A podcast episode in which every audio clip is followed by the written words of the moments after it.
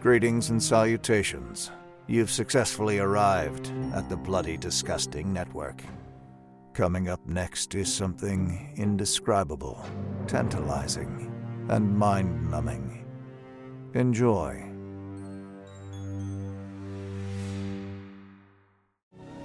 Smug, confident, secure because you are sane.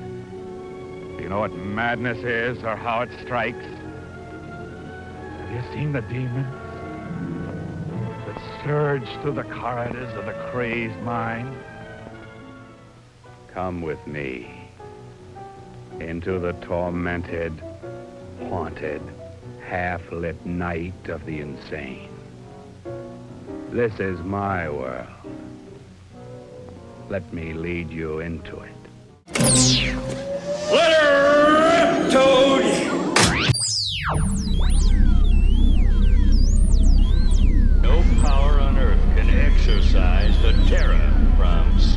The earth.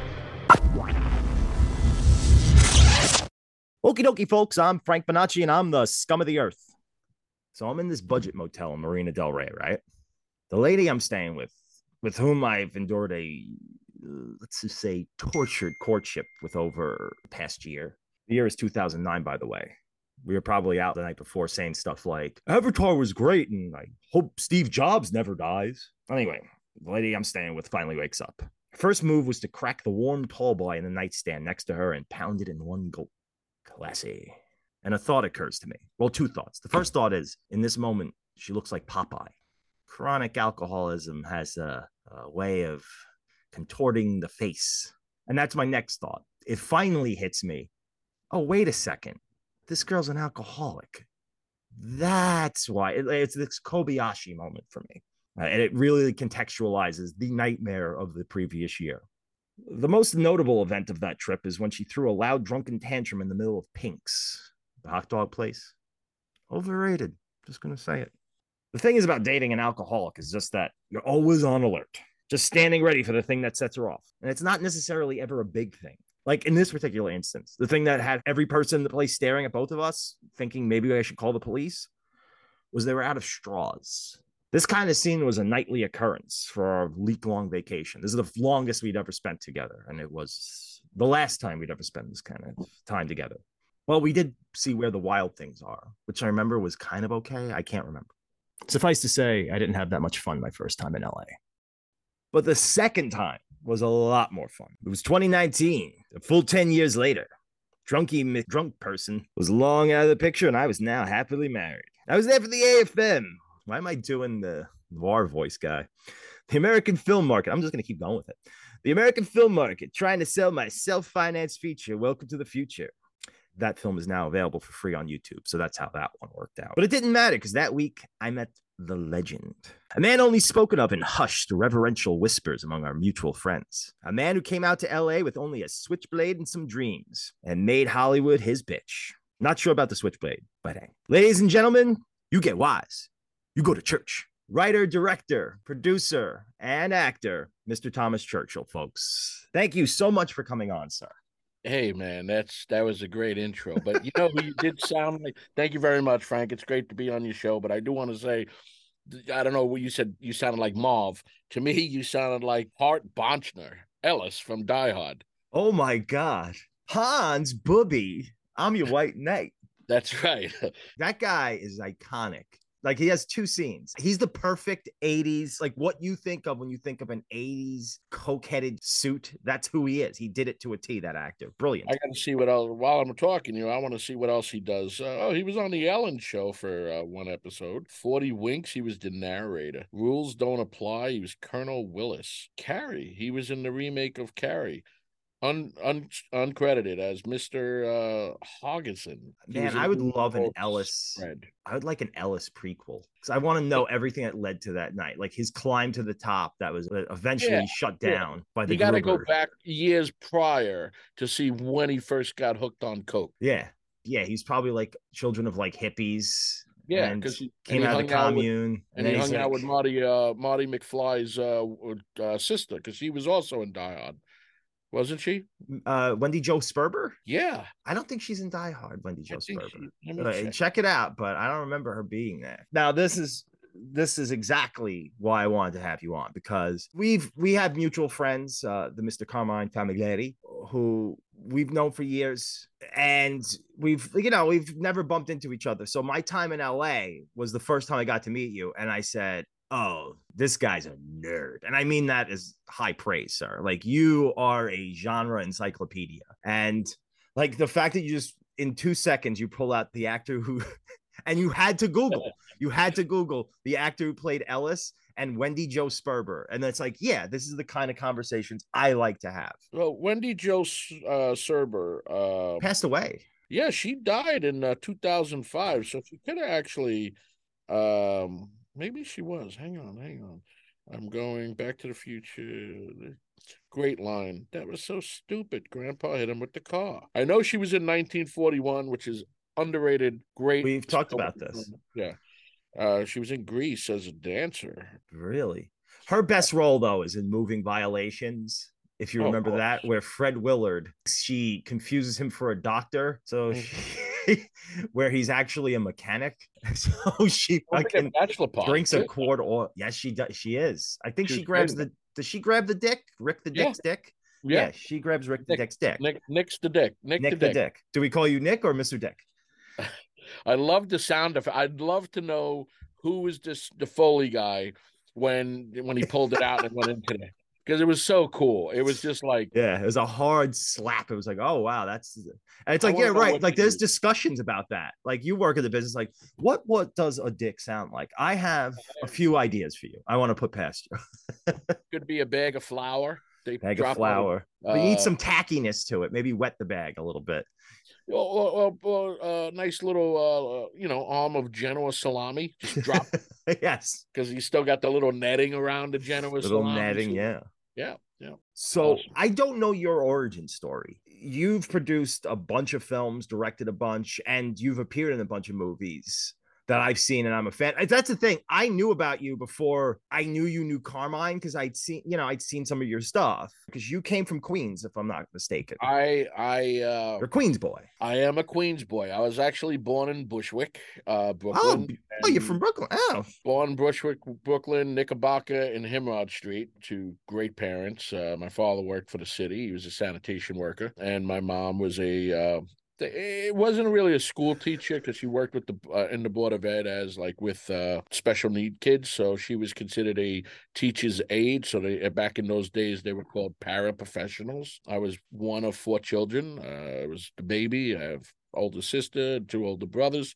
None of them are in the business. Uh, my parents are both no longer here, but they were my they're still my uh my biggest cheerleaders because I still feel them. And uh my father was the first one who ever introduced me to the art of film. Um, he was not in the business, but he was the one that always told me as a child, you know, listen to his voice. Do you recognize it? This is this person. Do you know this? You know, so he always he showed me very early what an actor is. Like, for example, uh, when I first saw Conan the Barbarian, he introduced me to who James Earl Jones was. He says, he listen, he says, listen to this guy's voice. He goes, Do you know who that is? And I'm listening. And then I said, That sounds like Darth Vader. He goes, Exactly.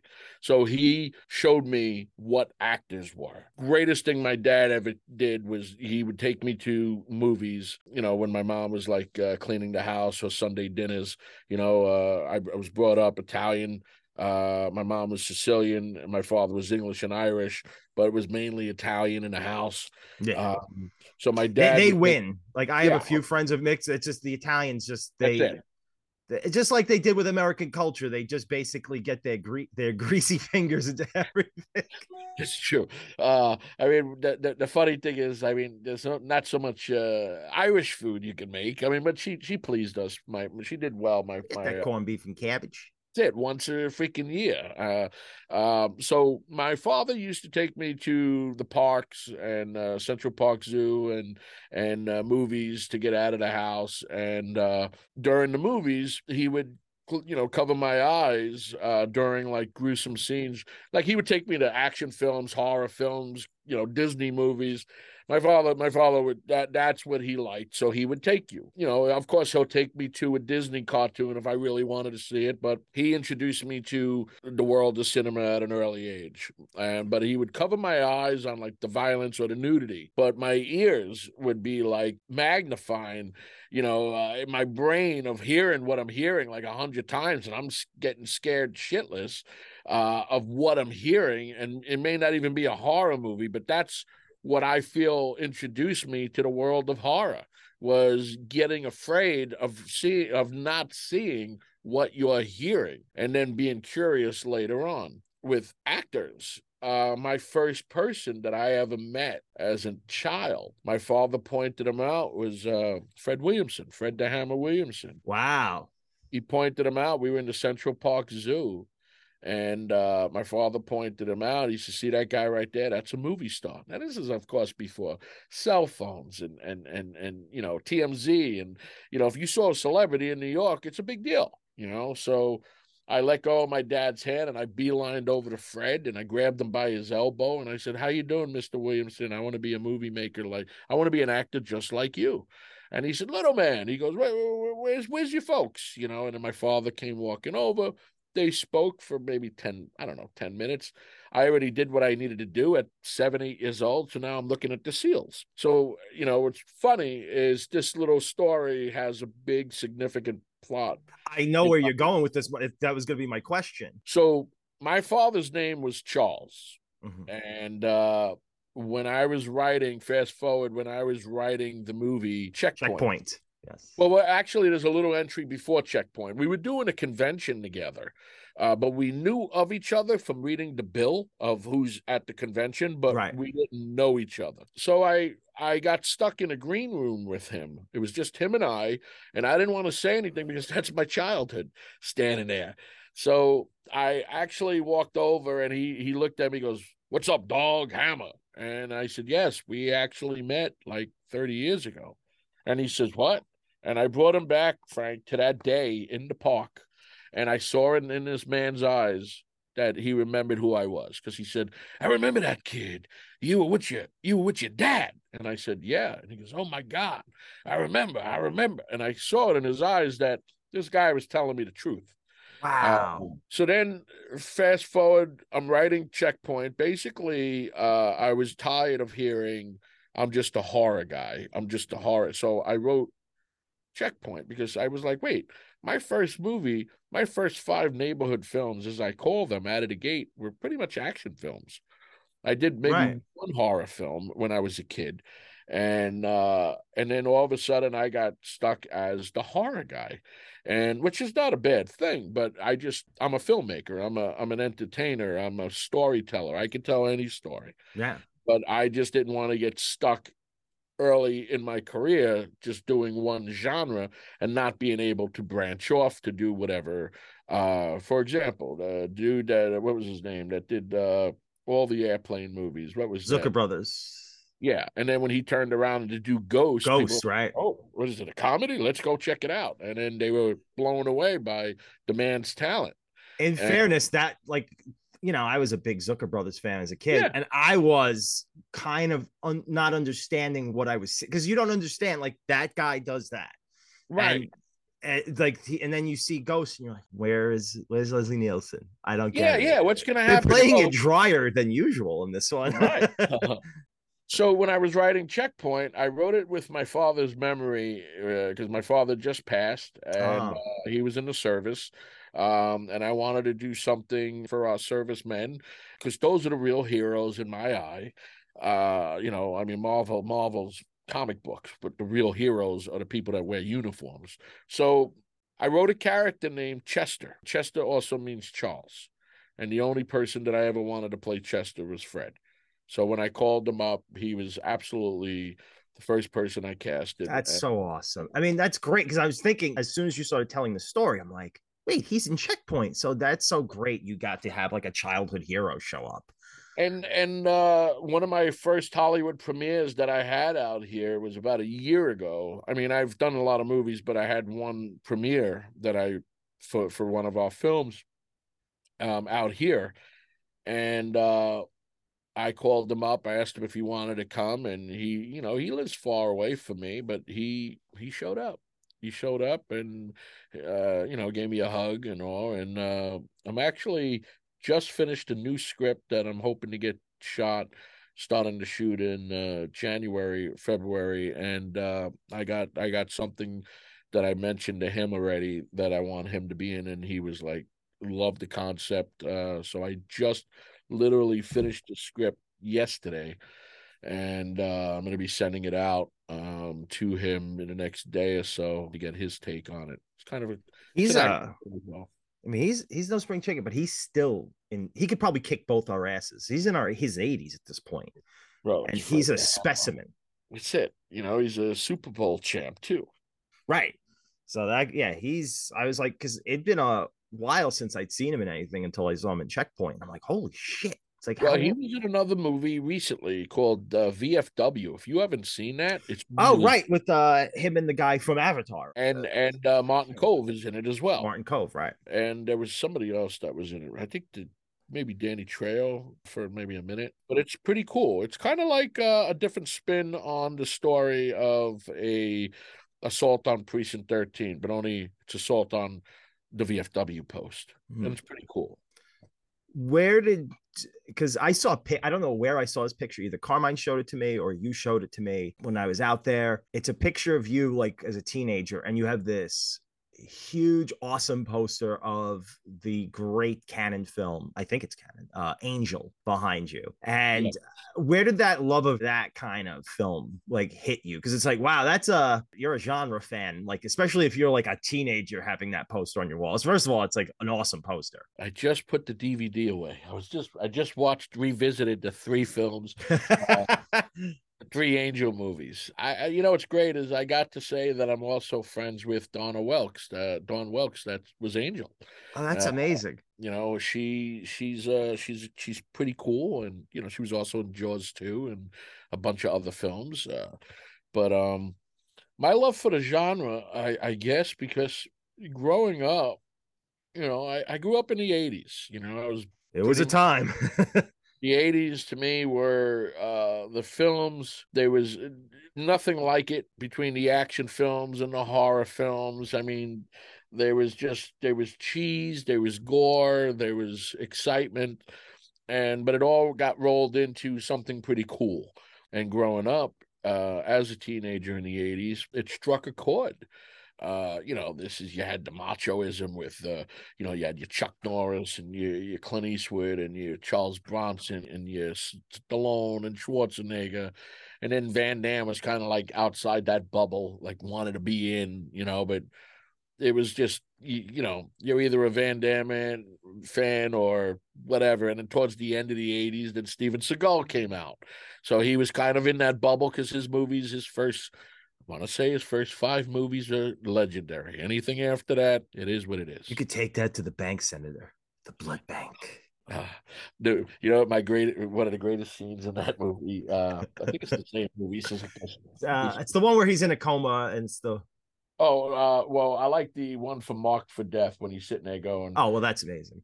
He's looking this way in the car, and the guy says, "What happened? What happened to whoever?" He goes, "One of them thought he was invincible. The other one thought he could fly.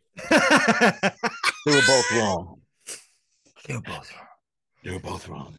But the greatest film of Steven Seagal, hands down, is Out for Justice. Anybody see Richie? No, I did Bobby Lupo. hey, I'm gonna keep coming back here to somebody who remember seeing Richie. That And I got to work with uh, William Forsythe. That's Uh, right in checkpoint. No, in, in checkpoint. Yeah. Yep, yep. And the guy, there's a guy that jumps on the table and gets punched in the nuts. Was a guy that worked with us as well. He was actually one of our producers on a few of our films. He was an actor in there. He was like Steven Seagal's assistant during those times. Mm. Papari Lupo. Bobby Lupo. You got to also work with in that film. This is going to be a checkpoint love fest, by the way. That's okay. That's okay. you got to work with Kane, Kane Hodder, who's Love Kane. Hodder. He's a great dude. I got to work with him. Actually, it was a shame because it was I worked with him and Bill Moseley on a Bill. horror. Bill's a good dude, and uh, it was on the worst film I'd ever worked on. It was like a nightmare film. Uh, but they were such gentlemen. You know, he's also the stunt coordinator, which I assume he was the stunt coordinator on your films. That's how he On usually does things. Yeah. Yeah. So how Checkpoint came about when I when I put the film together, Carmine and myself were the producers on that film. So far, you've done a few films, but this is like a big jump in budget and scale. Well, we yeah, I Checkpoint was see when we were working with the executive producer, there was one executive producer that gave us a particular budget, and that's what kind of what we were thinking of and we were planning for. And then once we got on set, uh it became a different type of budget. It was just like things were just thrown at us. And we were put it this way. I have a script that I want to do about the making of Checkpoint. That I've is- heard some fun stories, man. Because Carmine, it you brought be- on our boy Carmine as yeah, it producer. would be it would be uh it would be really a pulled that one out. It, would be something like MASH, where where it, it's a comedy action film, you know. Um, but you know, Checkpoint, I owe a lot to Checkpoint. Um, there was a lot of things that uh, helped my career with that film, and then there was things that I, to this day, people always ask me about certain scenes and my like the opening scene of the movie. Uh, I I had nothing to do with. It was a uh, it was a an executive producer wanted to oh, uh, wanted to have a, an, this extra scene in the film, and it just it is what it is. it is. so it is. it's uh, a fun watch. I I, I know you're a lot you're, of checkpoint it's self- that's on on Hmm.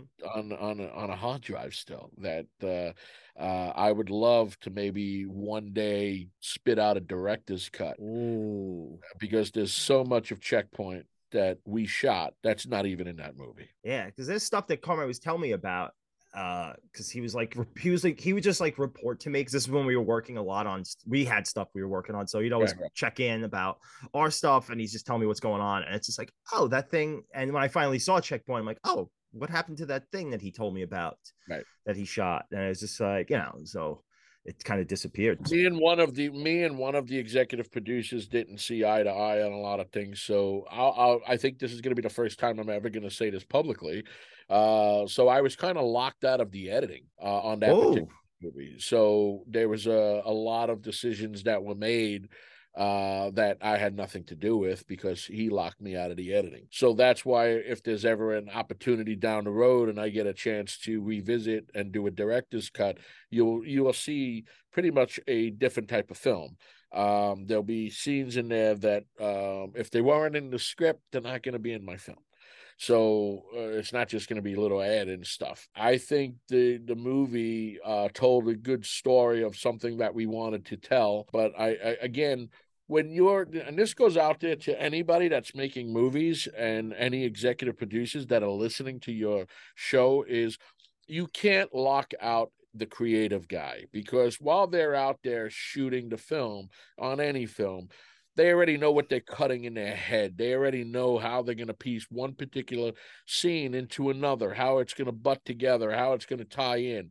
Now if you don't have that key element of that person inside your editing suite it's just you, you're going by stuff that's written and maybe stuff that was shot but yet there might be an image or two that was already shot extra to trans transition into a particular scene or put put the scene up against something else to make it work better. So if you completely lock the creative person out of a uh, an edit or the creative process you're probably not going to get all the puzzles. It's kind of like taking a puzzle and you buy a puzzle but before it gets back to your house you know somebody reaches in and takes some of the pieces and just throws it away. So this way when you get to the house you're sitting there going okay uh, i'm missing this piece. That's the key. The piece that you're missing the person knows. So always no matter what uh differences you have always put the project first kind of the same way if you think back to the movie waterworld you know, uh, Kevin Costner locked out Kevin Reynolds, the director, out of the edit It's a shame because they had such a good col- you know, collaboration up to that point. Yeah, Robin Hood was a great film, but then when you know, I mean, egos and this and that, my I want more scene, blah blah blah, whatever it was, whatever the difficulty was, what the differences was, they should have just put that together to the side, focused on the product because the product has nothing to do with their egos; it has to do with money. It's a business, so you're you're you're touching now the studio's money or an investor's money. So fix that, do that, work together, and then once it's done and you got everybody's name on the credit and all, walk away. Don't work with that person again, period. But you know, when you watch Waterworld, you feel like there's stuff missing. Right. And it's like uh, it just shows like, oh, there's Kevin Costner. Oh, there's Kevin Costner peeing in a bottle. Oh, there's Kevin Costner swimming. There's Paper. Kevin, you know, like exactly. Where, where, I love is that actor. else? Yeah. especially the budget level like most execs you know execs are just people with deep pockets who really just want to get into the film business who don't understand what it takes and again who somebody who is able to be privy to like a lot of the goings on a lot of this time you're at the mercy of circumstance and circumstances cost money so they don't understand that they just think you don't know what you're doing it's like listen this is how it goes shit just happens so eventually they just take that out on you. It's like, well, you're you're the reason it rained that day and you couldn't get this stuff. So it's just like they eventually that's how communication on films I've been on. That's how communication breaks down. It's like they don't understand what it takes. They just got money and they just see the, you know, and they're never prepared for the actual cost of stuff. Never. No. Well, well, here's the deal. Uh, we, we, yes, everything you said, but there's also, you know, with understanding real investors as opposed to somebody that just has extra money and want to spend money. Right. When somebody says, uh, "Oh, I got to get this package, uh, this proposal uh, to this investor," they don't care. They don't care about the script. A real investor does not care about the script. Doesn't care about a package. Doesn't give a fuck who's in it. They want to know three things how much you need, when am I getting it back, how much am I making on it? That's it. That's a real investor. Whining and dining people to try to give you a few bucks. If they didn't give it to you, if they don't go for that bill when when you're going out to dinner and they all of a sudden they get T Rex arms where the check is there and they, their arms became this size and they can't. Ooh, they, I just got to go to the bathroom. Right. That They're not going to pay for your movie. They're not going to give you anything. Uh, it's just a circle jerk. They're trying to. They know you want their money, so they're going to turn around and and and extend it as long as possible. The process before they say no. So, the, to me, uh, if a person's going to give you a check, they're going to cut you a check. They're going to ask you those three things. That's it. When it comes to people that have money and want to be an actor, uh, that's the mentality you're going to see. Most investors that want to be in movies want to be in movies. So they're going to cut you a check, but they're also going to be an actor. They're going to want a good scene. So All of a sudden they have a vision. They Right. have a vision. It's like right. they, they, they, they've seen enough movies. They know how things run, yeah, but you know, not all of them. I, I came across of course. you that are that are really really respectful and just love the experience of being opposite a certain star or whatever. I had a uh, I had a I used to went out to dinner breakfast with a a, a star a legend that I worked with uh, um, on a film and we would meet for breakfast or lunch a couple times uh, and we talked about Bruce Willis and him and Bruce Willis are very close and I uh I said, "Wow, I love Bruce Willis." I said, "But it seems like the last 15, 20 movies he's making, it's just like he's phoning it in. You know, he's just Yeah. yes." So I said, "What?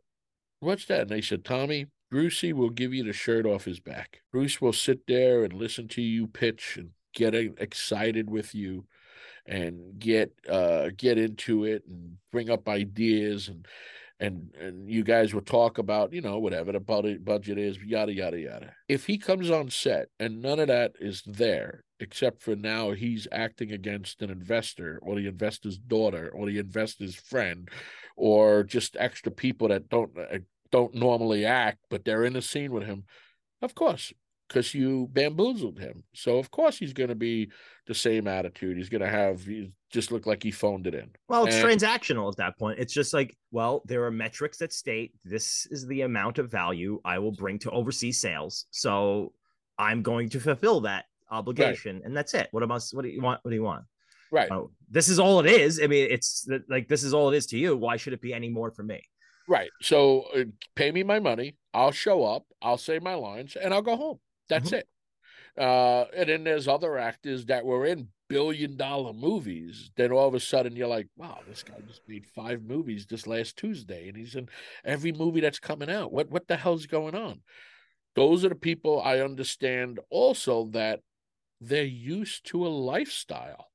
So if the studio's not giving it to them anymore, they're going to take whatever it is that they need to pay their bills. So if it's 12 movies before Sunday, they're going to do 12 movies before Sunday. They may not be good movies, but they're going to make sure that their bills are paid. But meanwhile, the audience, Everybody has a nut. Like you know, that's Right. the thing. Everybody has a nut, and they everybody seems to like have this understand, like their understanding of how like home finances work seems to like go out the window when you talk about like oh, Bruce Willis. He don't need the money. Everybody needs the money. It's like he Right. has a billion dollar house. He has this. It's like right, and those they have bills and that- they to maintain that lifestyle. It's the same as you. I mean, it's just on a bigger scale, but it's the same thing that you're dealing with. But they have to pay a bill too. Exactly. But yeah, I mean, so with Checkpoint, I've done uh, a bunch of indie films, small films, and then when that movie came up, it was uh, an idea to put to mix some horror people with. That's why if you watch that movie closely, um, it's my first movie being out of the horror genre, but I also didn't want to let the fans know that you know, hey, I'm done with you because I wasn't. That's why I had Stephen. Geoffreys. Stephen Geoffreys, Kane Hodder, Tyler Mane. Um, you know, I had I had a few other little pop ups here and there, but but it's just the point is you mixed you wanted to do stuff that you add a little bit old, bring a little bit new, something blue, whatever it you know something that borrowed, something blue. yeah, there you go. But Steven, that was the fourth film I've done with him. And uh and I think that was uh I haven't worked with him since, but we've done uh Merging Past. We did uh the vampire movie that I shot in Pennsylvania. Uh we did uh Lazarus, which became The Day of the Living Dead, and we did Checkpoint. So when when does your career start in earnest? Like, what's your first project you ever work on? Made my first movie at 17. Um, yeah, you was- started young because I never understood the timeline. I'm just like, how? Because you're not much older than me. If you are, I mean, if you if you are Yeah. even the same age as me, so I'm just like, wait a second. I So, see uh, dates going back all the way to the 90s. It's like well, I was a fucking teenager at this point, so this guy can't be that far Yeah. off. I made my first movie at 17. I was in high school. A movie Oh, called awesome. The War Master. So what's funny is I was an actor. I started off as an actor. You know, I loved I love acting, but you know, it's funny. It's after 17 I I became more of, you know, I like it, but I like this better. So I was in the top five for a movie called The Champ. They were looking for a character called Dondi, which was kind of like Dondi-esque. Dondi used to be a comic strip back back east. My mother and father thought I looked exactly like him, which if you go to my website, churchillproductions.com, and you'll see that newspaper clipping and you'll see Dondi, uh, you'll see me that looks like Dondi. I'm first person online, top five, first guy out of the five that was uh, ready to, you know, they like. Then they hired Jon Voight and Dondi's out the window now because now they need someone that's blonde hair and blue eyes. So in came Rick Schroder.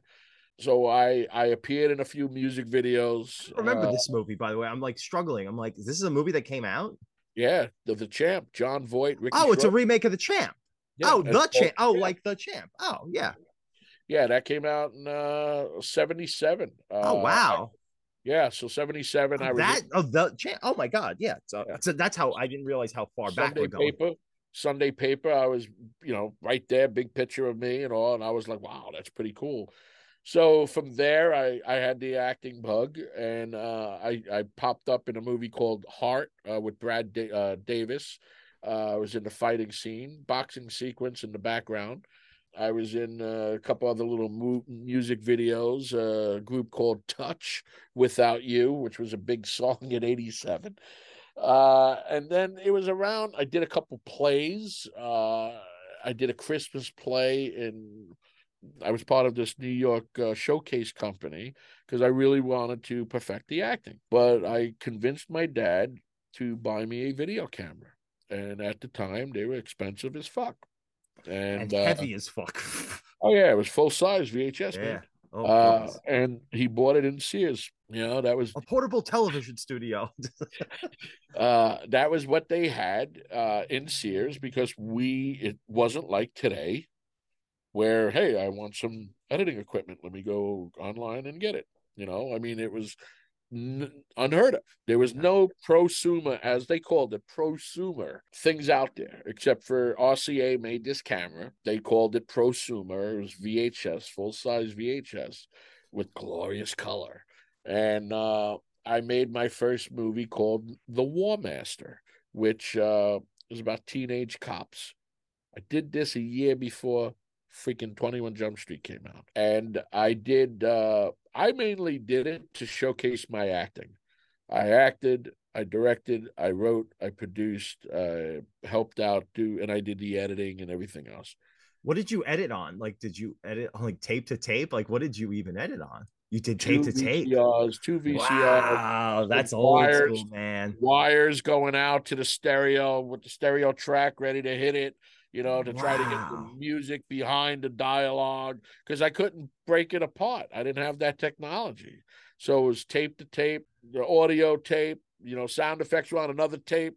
I actually even had my uh, at the time. I think I had my Walkman was also part to have it queued up on one particular sound of a gunshot or whatever it was and that's how so the movie's done i'm in high school and everybody comes up to me and says hey did you see what's in the newspaper? and yada yada yada.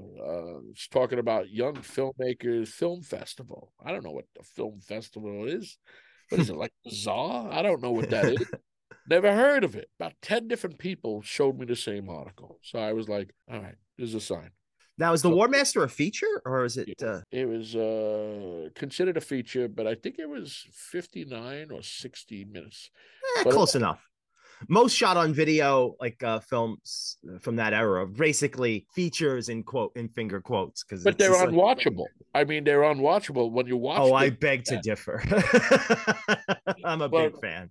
But but you know what's funny is people that watched my film. Now again, I never was schooled on a lot of things. Goes back to that was in 87.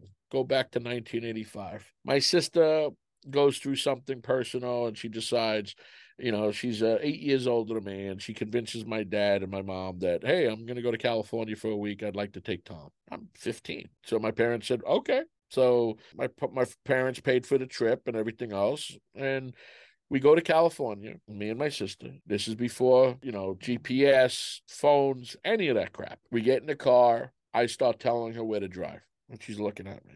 What are you talking about? So she goes, pull out the map. I'm like, no, I'm going to tell you where the hotel is. Just go straight, make a left on this, take this freeway. And she's looking at me like I'm nuts. Every time I said that to her, that's where we were. I felt like I was home when I was in first time visiting Hollywood in 1985. It was dirty, but I didn't see the dirt. I just So was saw. New York. But I'm just saying, every place we went, I felt like I belonged, and I felt like didn't go to school for it, self-taught. You know, I mean, I've done schooling on certain things afterwards, but at uh, my first film at 17, nobody showed me anything. Did everything, learned stereo, did the sound, did this, the editing. You know, I mean, if you watch it, it might be a little bit of a, oh, oh look, there's a chroma key I could have got rid of, but you That- know, it's dude, you're 17. Like that's the thing. where to put the I- camera. I was the kid who wanted to talk, who talked all the shit. I'm gonna make a movie. I just didn't have the ball. I I didn't make my first feature till I was 36 because I just didn't have the honestly, I didn't have the chutzpah to to go out and do it like you guys did. I just was always afraid to do it. And like I love when people do that, like make their first film at teenagers, and they're the most fun because all you see in those films, and this is why you said they're unwatchable. This is why I had to get different. The enthusiasm comes through, and that's what I love seeing more than anything. Well, yes, the enthusiasm on whoever directed it, whoever was the uh, like me, I directed it, so I was my own camera guy. I was setting it. Oh, but if so you awesome. watch anybody else's film, that they're just acting, and maybe you never saw that director, or they, or they had their cousin holding the camera. There's some things that are unwatchable. It's like, oh, oh my god, I feel like I'm watching a play. Why don't we go in for a closer shot? Why don't we see? You know, the camera's just there, and it's uh, that's it. So what I did with mine, because I didn't know anything about lenses or anything like that, I was using the lens that came with the camera. right. If I wanted a close up, I'm getting as close as I want, hitting my macro button to get it perfect, you know, and then making sure this person's there and that person and asking this if I can use that and can I shoot in this bar? Can I shoot in this? Everything was for nothing. Asked the police department, hey, can I borrow one of your cars? Can you just come right by and, and talk to the actor? I went, sure. no way. That's was so cool. cool. Uh, so I need to see this, by the way. Like, please, if there's Oh, uh, any copy, you need to send this to me. Well, here's the thing. So I made five of these movies. I made uh uh The War Master, Intrigue, War Master 2, War Master 3, which is horrible. I won't show that to nobody. The Emerging Past, first version, and The Fear of Pain. Yeah, which- I I was going to ask you about Emerging Past because there's two entries for it that I keep seeing. well, Emerging yeah, well, well, there's two entries as an adult, but technically there's three. Whoa. Uh, so I made these five movies. I called them, uh, and then I did a movie called A Distant Society, which was I never released it. It was just a test for me to see if I could do this big drama that I want to do, and that's still on my board to revisit because that's where I feel like it would be Oscar calibrated, you know, type of film.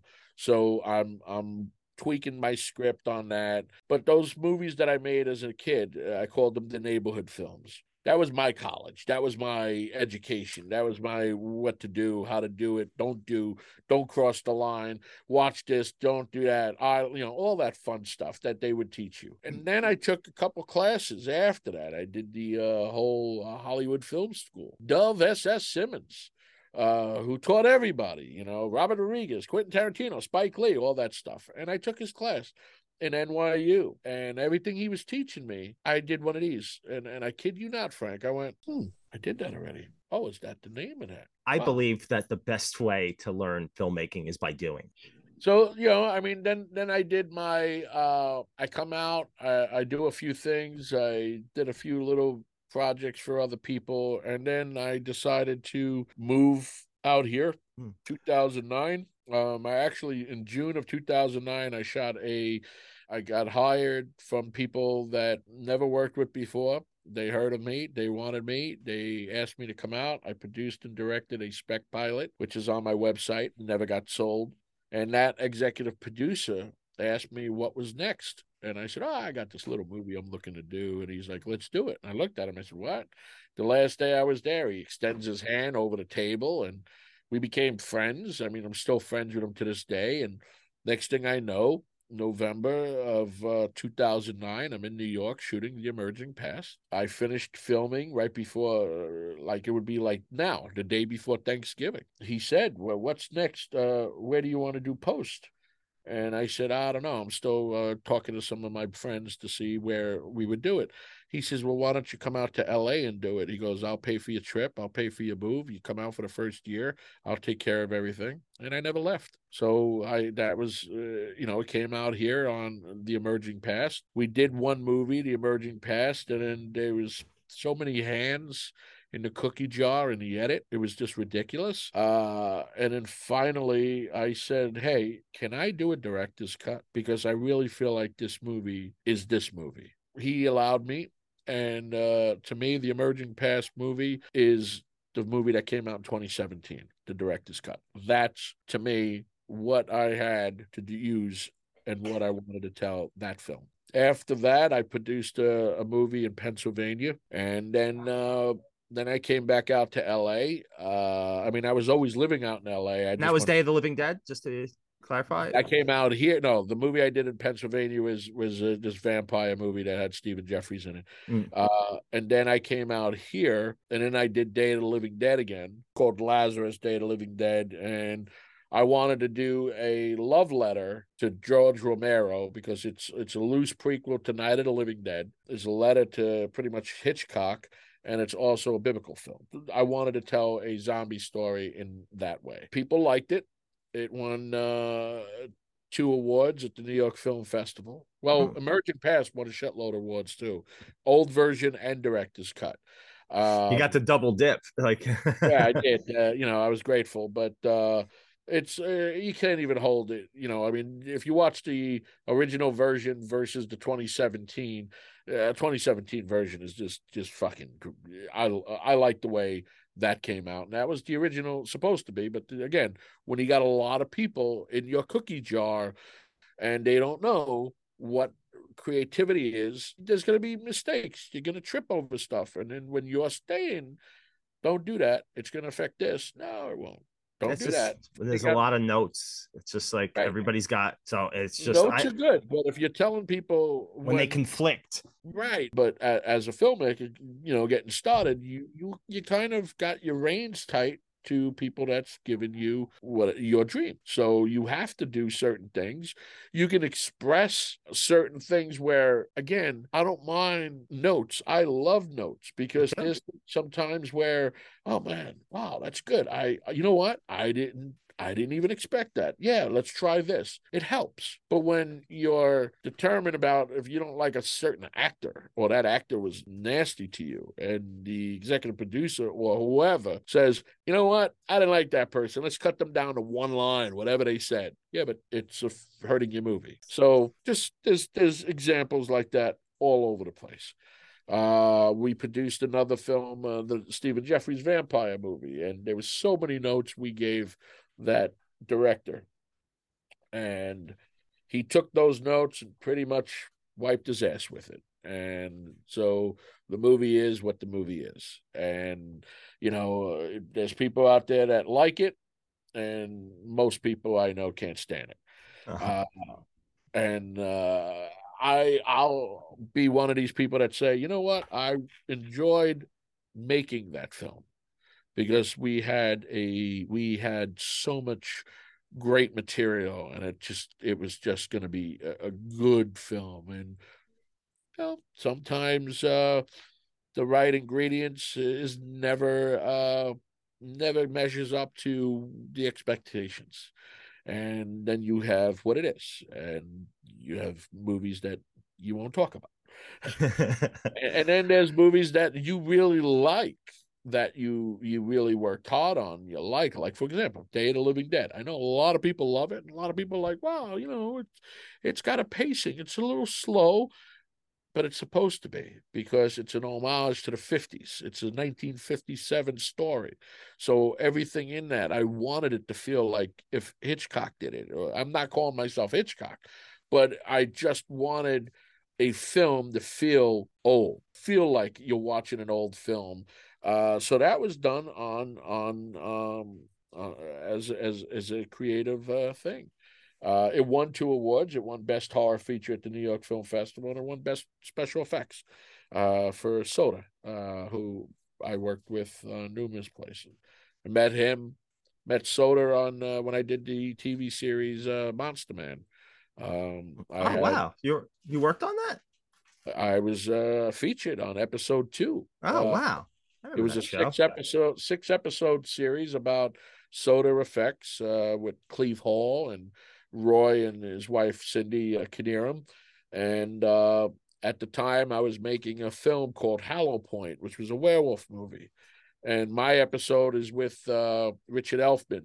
Uh, he was doing the Forbidden Zone 2 uh, project, and mine was uh, uh, about this werewolf movie that it never uh, came into fruition, but I ended up doing a werewolf movie anyway years later, uh, Amityville Moon. So, um, but I met Roy in special effects uh,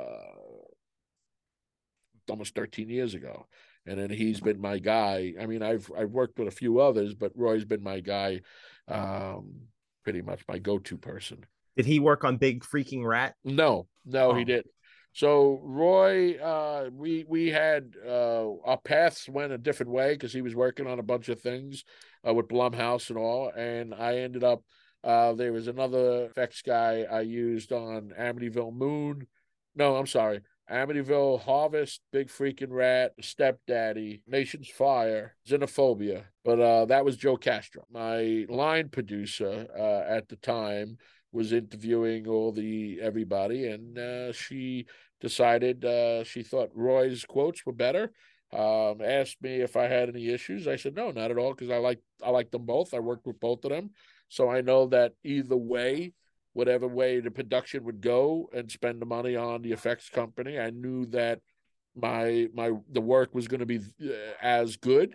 So we went with Roy and SOTA, and then we worked with him on. Uh, so it was Amityville Moon, Amityville Uprising, Night Carnage, Devereaux. He also did my short film that we produced called Jack and Blue, which is also uh, being eligible for Oscars at this moment. I can tell you that too. I heard Uh, you're getting shortlisted, which is crazy. That's God willing. God willing, yeah. Uh, so then, uh, yeah, Roy was the last uh, company we worked on. Devereaux, uh, Devereaux is uh, a voodoo horror film. So there's about five or six movies that haven't came, uh, haven't been out yet. Yeah, you've been you've been you're a machine right now. Like every time I talk to Carmine, it's like, "How's Tom doing?" He's like, "He's got like eight new films he's working on right now. It's ridiculous." Uh, Uh, I'm grateful. I'm, I I feel Oh. blessed. I feel grateful. Thank you put you. all the work, man. Yeah, Well- you you've been humping it for years. It's good that you're getting. You know, it's feast or famine in this business. So it's just when you get those gigs, go for them. Yeah, this last year I did a we did a lot of writing and a lot of uh you know wanted to go in a different direction. So this last 2022 planning and getting everything ready for the next slate of films. Uh my business partner uh Alexander, you met Alex. Uh, yes, I did. Yeah. Alex Hunt, um Alexander Zurich Hunt, who is my producing partner. How is she uh, doing? I love her. She's great. She's great. She's actually uh in her office uh in the other uh, part of the uh Compound, the Churchill. compound. uh, I hear I- voice, so he's in the other uh, area. my biggest regret at AFM was when I overslept and you were doing final mix on Big Freaking Rat and I missed it. I woke up like I think you were doing it at like 11. I didn't wake up till 2 because I'm a I'm a I'm just a low life. I'm a scum of the earth. Uh Well, so well, that movie, I was just uh, like I was like, "Oh my god, I've missed it." No, I mean that movie to me, you know, it's funny. Uh, it it it's been released in Europe and it did very very well. Um, and it's supposed to be coming out soon, uh, from what I was told. But I know people found um copies, DVDs, Blu-rays on eBay, but it's under the title Big Bad Rat. And you can get it's uh, from the German company that put it out. I mean, uh, Voltage, Voltage Pictures. Ah, They put it out in Europe, and uh, a couple people I know uh, bought it on eBay. And uh, I said, "What do you mean, like bootleg?" He says, "No, it's actually a real movie," and, and showed me the cover and everything else. And I said, "Oh, interesting." It's called Big Bad Rat. Uh, but you gotta, you know, you'll have like the German subtitles on it, um, and you can watch it in English. Yeah, was freaking freaking might have a different connotation in German. It sounds like a German word that could mean something like delicious soup or something. Freaking, Right. oh, I having a pot of freaking tonight. we have Uh, freaking every night. Yeah, it was you know with Big Freaking Rat, it was a a love letter to the '80s. It's a creature feature. It doesn't take itself serious, but it is a serious film. To me, how I always explain it to people, it's Friday the Thirteenth meets Jaws with a rat. That's what it is. It, it it is when you actually put it that way. Yeah, it kind of does feel like a synthesis of those two movies. It's it's exactly what it is. When I when I went to uh, when I was writing the script, I wanted to do an homage to Jaws, and I wanted to do an homage to Friday the Thirteenth, but I wanted something different, so hence the rat. you know, I was asked would I do uh, another one, and I said, well, I got I got I got a couple ideas, but I don't know if I would visit a rat again. It might be a big, it might be a big freaking something, you know, because I like that. I like using that in the title. What's your favorite thing? Because you write, direct, act, edit. What's your favorite? I don't thing? really edit. I mean, I've done it in the past. I learned that uh, when I did the movie Devoured, which was funny. Uh, so I did Devoured, a system Devoured became Devoured, but a system Devoured was a remake of The War Master. Uh, Oh, so the War Master won me best. Uh, it was my first film festival I ever won. And then Intrigue, War Master 2, I won again. And then I wasn't eligible anymore for the other film festivals. So then when I did a System Devoured, I won the New York Film Festival, uh, which was owned, a little trivia, uh, from the guy who runs ITN, uh, Stuart Alson oh wow. that's how long I know him. Um, and uh, in fact, this last AFM, I when I we were talking, I brought up the film festival and I brought up my film, and he goes, "I remember that title." And I said, "Yeah, we had you had the premiere at Le Barbat." And, and he goes, Oh shit, I remember that. So that was a remake of a remake. Devoured was just a re-edit of that. The reason why I'm saying this is because I am currently in midst of finishing up a script called Chinatown to Chinatown, which is a remake and a reboot, revisit, whatever you want to call it, of the movies I made when I was a kid. Ah, and oh, that's so be- cool.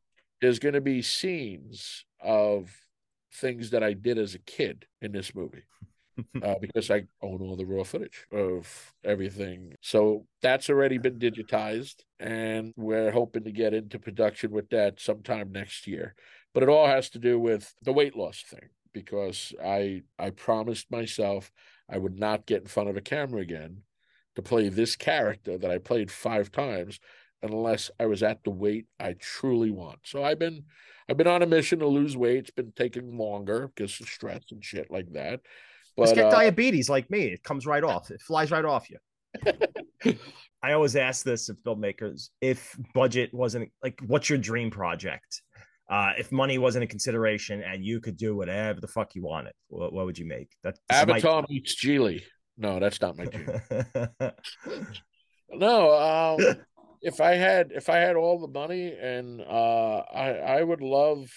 Look, my goal. It's probably easier this way because uh, dream projects. I, every day when I make a movie, it's a dream. Uh, I'm grateful. Oh. Um, my the other question people always ask me is, "What is your favorite project that you've done?"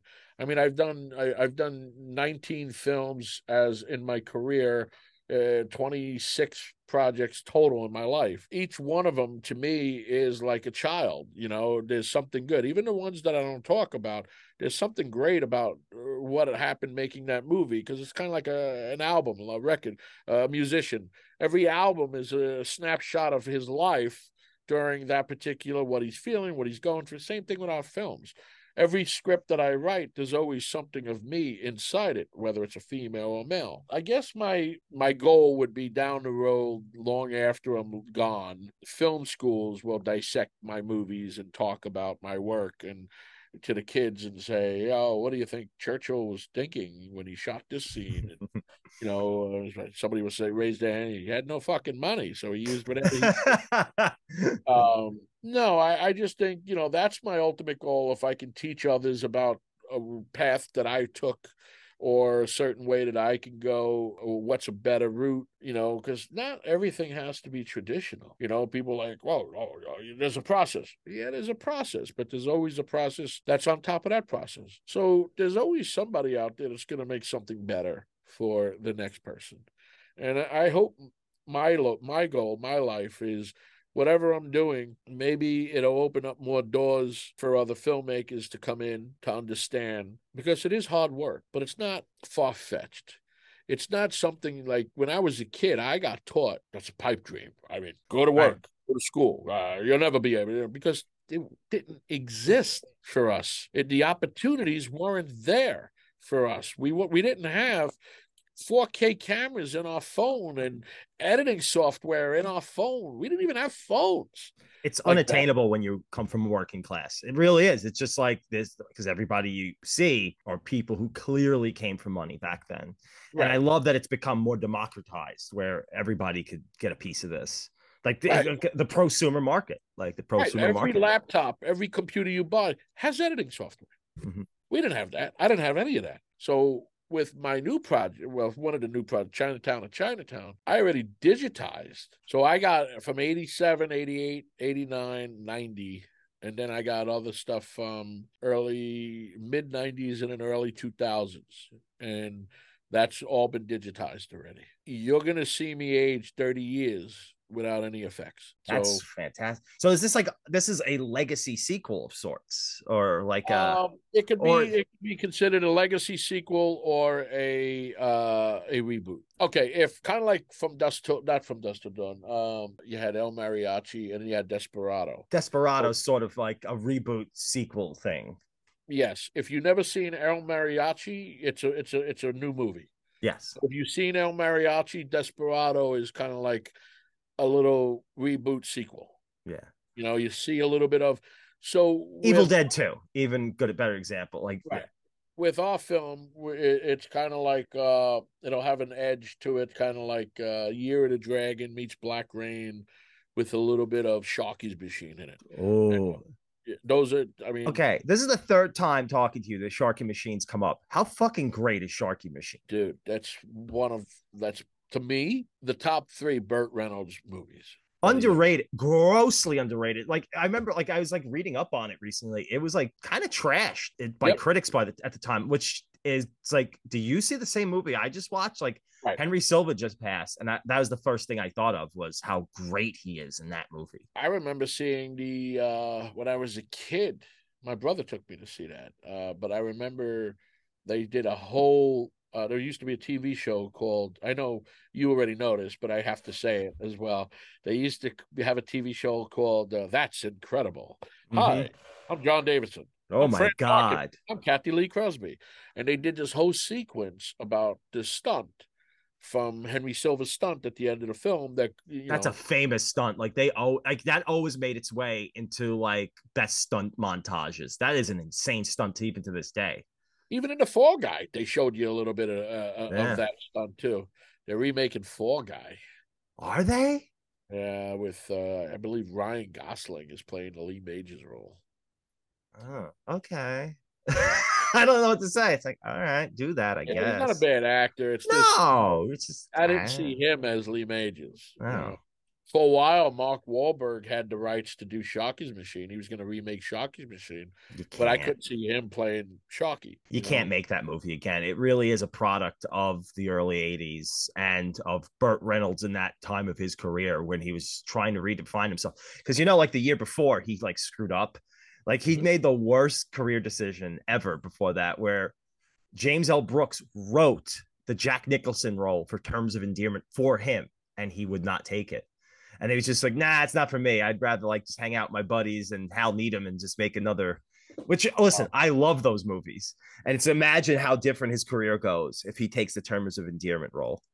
Well, yeah, it's kind of also how Tom Selleck would have been if he was actually said, Indiana "You know what? Jones. I want to play Indiana Jones. Oh, Well, Eddie uh, Stallone as Axel Foley uh, for freaking Beverly Hills Cop. That's so bizarre when you when you fe- realize that that was a Stallone movie, and you can almost see it, and especially in the first half where it's a little drier until he gets to Beverly Hills. Like I could see this almost being a Sylvester Stallone movie. Yeah, so he takes he takes the character and some of the story because he had first right of refusal. So he takes the character and some of the story and he brings it to because it was it was uh it was Axel Cobretti was the actual original No way. And he take it and he brought it to uh Warner Brothers and he started making Cobra. But he also borrowed from a book called Fair Game, Mhm. which Cobra was based on. Which also got remade a couple times as Fair Game, though, uh, with uh, Billy Baldwin and Cindy Crawford. I had no idea that was the same source material. But if you recently. watch both of those movies, it's the same same movie. Just like there's another thing that's going to blow your mind, but I'm sure you already noticed. When they were doing Die Hard, okay, it was based on a book that the, the detective was based on. So Frank Sinatra, I know what you're about to say. I know he exactly. had the rights for the detective, and they said, you know, you have they had to ask him at, in his 80s, do you want to play this character? You know, uh, and he said no. So they actually also took the same book and was part of the Towering Inferno. So if you watch the Towering Inferno, it's Die Hard.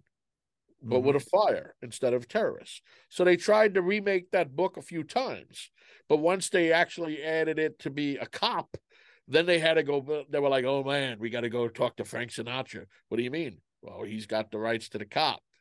You know, just like Jack Nicholson, this guy made a fortune off of Batman. Back it's, it's insane what he made until they realized when they were doing the Christopher Nolan movies, and they were like, "Wait, why do we have to pay Jack Nicholson?" They decided to break ties and call it The Dark Knight because they were paying him for Batman Begins, and he's like, "He's not. Even, we haven't worked with Jack since the '80s." Are you serious? He put that into the deal? It was Ooh. they were paying him anything because he, they what he got for pay, uh, which is a lot of money. But he also saw what what they were gonna make, so he said he wants something anything that has to do with Batman, which is toys, and, and they signed off, and he was making money, making money, making, and then you know here we are, you know the other Batman movies, the the the Batman with the nipple written things, the Batman Forever, Batman whatever he's still making money. And then we do Batman Begins, still making money until one of the accountants said, Wait, why are we sending a check to Jack Nicholson? So they had to clear that headache. So the next movie came out was The Dark Knight. wow. Then The Dark Knight Rises.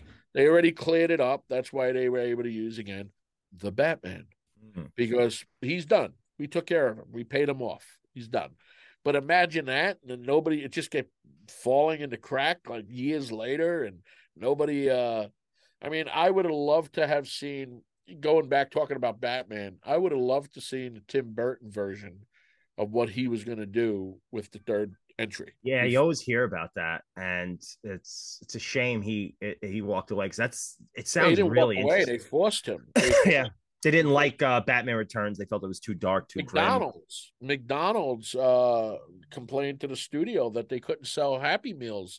Uh, it's not a happy movie. right, they couldn't sell Happy Meals with Batman Returns, and they lost money. So they said something drastic has to be done. So they kept Tim Burton on as a, a creator and executive producer, and they were bringing a new director. And then when the director came in, it was uh, Schumacher. Schumacher, who doesn't get along with Michael Keaton. So Michael Keaton quit. Uh, so when he quit, Robin Williams was attached also to play the Riddler. So he left. Good. and Batman and Robin. oh, that was awful. I have a perverse love of those movies. Uh, they're they're Like terrible. Hills Cop three, awful. But I have to watch it like a train wreck. Uh, it's that's because uh, if you ever hear, I watched a really great three hour. I think it was a Kevin Pollak. It was like a three down, three hour sit down interview with Landis, and he's talking about what happened with Beverly Hills Cop three, and it was just like it was just all about how Eddie Murphy was seeing what Wesley Snipes. He's like, what happened was Passenger fifty seven. Eddie Murphy sees Wesley Snipes being a huge action star. He's like, I want a piece of that pie. It's like, why? I'm done with comedy. And uh, so he's like, the only jokes I was able to get in was the ones we I had to trick him to like actually be funny in this movie because he just had he wanted no part of a comedy. He really wanted to make this a serious action film, and you could see that conflict in the film. It's just like, eh, where the joke? It's not even that it's bad. It's like, where's the jokes? It's like a comedy without the jokes. Speaking of Beverly Hills Cop, Marty Brest, who did that, also did one of your buddy Car. Ask Carmine; he'll chew your ear off. What are we, friends? Run. Yeah. What are we friends? oh. Marvin, look out! Yeah, uh, and and John. That's uh, uh, what's it? John Ashton. That's tag. I mean, Yeah, I love him. He's so amazing in that. So the fact that His real name's Mosley. I'm Mosley. But uh, uh, the fact that Netflix, okay, so coming to America too, he gets a little bit of uh, clout. He gets to do Dolemite, uh, which was really good. I Yes. really enjoyed that a lot because I'm a big They fan of Rudy little, Gray. gave him a little bit of, uh, you know, this is what I want to do, and then him deciding that because they were supposed to do a Beverly Hills Cop series. Yeah, that's been like been threatened for a long time. Then they, then it became four again. No, I don't know what they're doing. And it was then they were going to do another one then it didn't then it was and then they were waiting on a script and it was just talk talk talk but what happened is they just wrapped beverly hills cop 4 Is it? Wow. uh it's made for netflix it has jerry bruckheimer came back wow. um eddie's back uh obviously uh ashton's in john ashton's in uh everybody Is the judge in? Uh, who Is the judge? Is the judge going to be there? Judge Reinhold. He's in it. We need the judge. Um, they added new character, new actors as well. Judge Reinhold's in it. Uh, Bronson Pinchot's in it. Paul Reiser's in it. So it's it it feels like It's not sexy. That's animal. yeah, yeah. Well, of course. You want the lemon twist. Uh... I mean, there's so many great people in the original. I mean, even uh Damon Wayans is in it. yeah. The guy Oh, that one scene, bananas.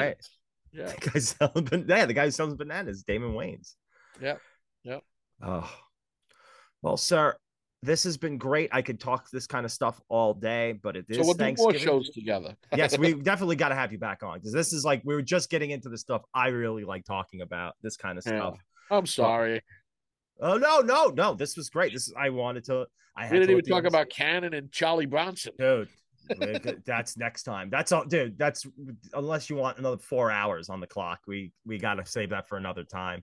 We'll I- definitely. Uh, anything to promote today? You know, Scum of the Earth is a great podcast.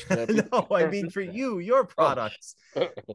uh, yeah, you know, people should uh, maybe have a Thomas Churchill marathon and watch the films that are on uh, streaming or cable. Or uh, if people want to know more about me, they can go to my Instagram at uh, Thomas underscore J underscore Churchill. Uh, Facebook, it's Thomas Churchill. Twitter, it's Thomas Churchill. And uh, my website, churchillproductions.com. And you got some sweet merch on. I see that uh, you could probably pick Oh, up at the store. I actually had face masks made with Churchill Productions. I didn't know how long we were going to sit in that pandemic shit. Oh, Uh, that's another thing we got to get into next time. Is like how much did that slow you down? To like, because you're you're a guy who you're a shark. You're always moving. So we it's just six like films, six films during the pandemic. God bless you, sir.